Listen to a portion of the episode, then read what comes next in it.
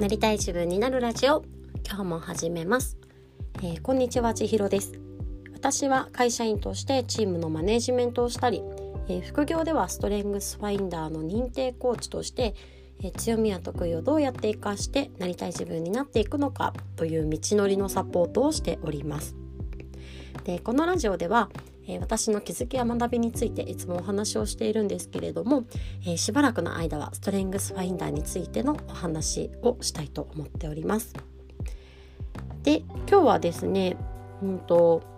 このストレングスファインダーのテストですねあの資質がわかるテストを受けてまず、えー、おすすめしたいことなんかややったらいいよって思うことをご紹介してみたいと思います。まあ、あのテストを受けてえー、分かる分かるとかねなんかああこういうところあるなとかいろいろ感じることがあると思うんですよね。なんかあこの資質めっちゃ分かるわ自分持ってるなっていう感想だったりとかいや逆にちょっとよく分かんないとかちょっとこれが上位って嫌だなとか例えばあのこれがもっと高いと思ってたのにこれが34位って嫌だなとかねなんかいろいろ思うことあると思うんですけれどもそのなんかあるなとかないなとか分かるなとかで終わらせてしまうのってすごくもったいないなと思っていてそれをねあの理解して使うとか生かすっていう方向に向かうためにはなんか何をしたらいいのかなっていうところをちょっと考えてみました。で結論としては2個あって1つは資質単体資質そのものを理解するということでもう一つは自分の経験と重ねて考えてみるっていうことが、えー、っとになるんですけれども一つずつちょっとご紹介したいと思います。えー、まずは資質単体の理解っていうところですね。でこれに関しては一つ大きなポイントがありましてあのレポートにいろいろ書いてあると思うんですけれどもあのまずはね要するに強みになる部分と弱みになる部分それぞれについて考えてみるっていうのが一個ポイントかなというふうに思っています。うん一つあの上位資質のっていうことなので是非ね1位から順番に見ていってほしいなと思うんですが、えー、どうやって裏と表見るのかなんですけれども例えば私の場合だと、えー、上位に未来志向という資質があります。でこの未来志向は、まあ、文章を読んでみるとあの今日より昨日より今日今日より明日にワクワクするようだったりとか、まあ、まだ見ぬ未来にときめきますとかなんかそういうことが書いてあるんですよね。でそれ読んだ時は私もあわかるみたいな そうそうそうなんだよねって思ったんですよね。でそれだけで終わらせるのってやっぱもったいないのでじゃあそういう要素がどういうふうに強みとして働くのかなっていうのを一つ考えてみます。まあ、例えばうんと先の未来がより良い方向に行っている未来が割とこう鮮明にイメージできるっていうのがこの資質の特徴になるので例えばねそれをチームに共有することで、まあ、同じいい未来に一緒に向かっていくことができるとかねなんかチームが前進するポイントにつながっていくとかそんな風に考えることもできるかなと思います。でもう一つここで弱みについても一緒に考えてみたいと思います。あのレポートにもねヒントになることがたくさん書かれていると思うんですけれども例えば未来志向の場合だとなんかただ夢を夢物語を語る人みたいななんか妄想族みたいな感じでなんかいつもなんか理想ばっかり言ってるよねみたいになりがちっていうのが、まあ、弱みかなというふうに考えるとあのこのイメージを伝えるだけではなくってじゃあその実行っていうところがなんか抜けがちになりやすいんだなっていうふうにちょっとマネジメントのポイントがこう出てくるというのもあるかと思います。もう一つ例を出したいんですが私は1位に最上志向という資質があります。で最上志向は、ま上質さを追求するとか良いものをより良いとかね最高に変えていくとかそういう才能ですっていう風に書いてあってで第一印象はうんよくわからんって感じでしたなんかうんなんか分かるような分かんないようなみたいな感覚だったんですが私のそのなんか直感的にこの最上志向っていう字面なのか何なのかあのすごい何て言うんだろう完璧主義っぽい感じがしてすごい嫌だなっていうふうに思ったんですよね。で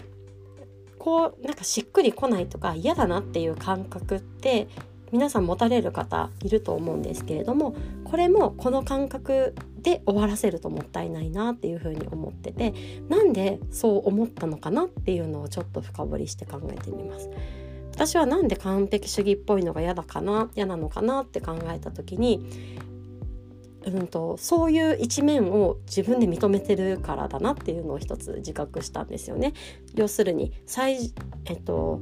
完璧主義っぽいところがあるっていうのを自覚してるってことだったんですよねだからそれをね言われてるみたいで嫌な気持ちになったっていうことなんですががあ私ってそういう側面やっぱりあるかもなっていうふうに一つ気づくことができるしこれってやっぱ弱みだったんだみたいなふうに気づくこともできます。でもう一つ強みってじゃあその上質さを追求することでどんな強みにつながるんだろうっていうふうに考えることができますと、まあ、人のいいところに目を向けて伸ばすことができるとか、まあ、強みを伸ばそうとするみたいなところで、まあ、それをねチームに対していいところをフィードバックするっていうところに具体的なところだとつなげられますし、まあ、実際にね今私がやってるストレングスコーチングで人の強みをこうお伝えしていくっていうようなところの今の仕事にもつながってるなというふうに考えています。というわけで、表と裏というかねあの強みと弱みどちらの面も一緒に考えていくっていうのがこの資質を理解していく上でとってもおすすめです。あとポイントになりそうなのはあのギャラップのレポートってあの直訳なのであの日本語がすごい難しいものが多いかなってなんかしっくり入ってきづらいというかねがあると思うのであのさあ才能に目覚めようというストレングスファインダーの書籍があるんですけれどもそちらで見ていただくのがすごくおすすめです。ギャラップのあの古谷コーチという方が、えー、翻訳されてるんですけどすごい分かりやすいので是非書籍も使っていただけたらと思います。でもう一つ自分の経験と重ねてみるっていうところですね。でこれは例えばさっきご紹介した未来志向の場合だと私はこのいつだっていい明日をイメージしてるってことなんですがうんなんか座右の銘的にあのいくつになっても何だってできるとかこの人生は夢だらけみたいなものを私はずっと座右の銘にしてたんですよね。だからこの座右の銘も好きな言葉とかねもう才能と関係あったんだってすごく発覚してびっくりした部分なんですけれどもうんとなんかやりたかった仕事その当時はデザイナーなんですけどがえー、心が病んでしまってうまくいかなくてもうちょっとどん底みたいな気持ちになってた時もこのこの人生は夢だらけとかねその未来志向的な自分の思考がなんか自分を支えてくれてたなっていうふうに思えたりするんですよね。まあ、そうやって、まあ、自分の経験と資質が結びついていったわけです。もう一つ例えば最上志向に関してはうんそうですね。あのお店のマネジメントの仕事をしていて、まあ、売上がねどれだけ予算達成とか目標達成したとしてももっと良くしたいって常に思ってるんですよね。これ最上志向だなってすごく感じるんですけど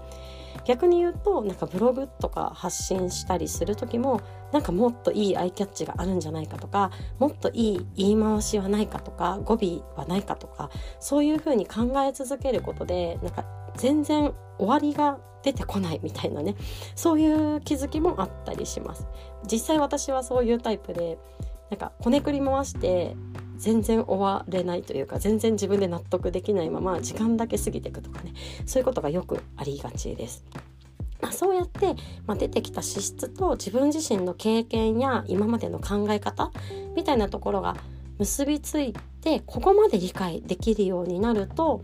あの強みが活かせてる感覚がどういうものなのかっていうのが分かったりとか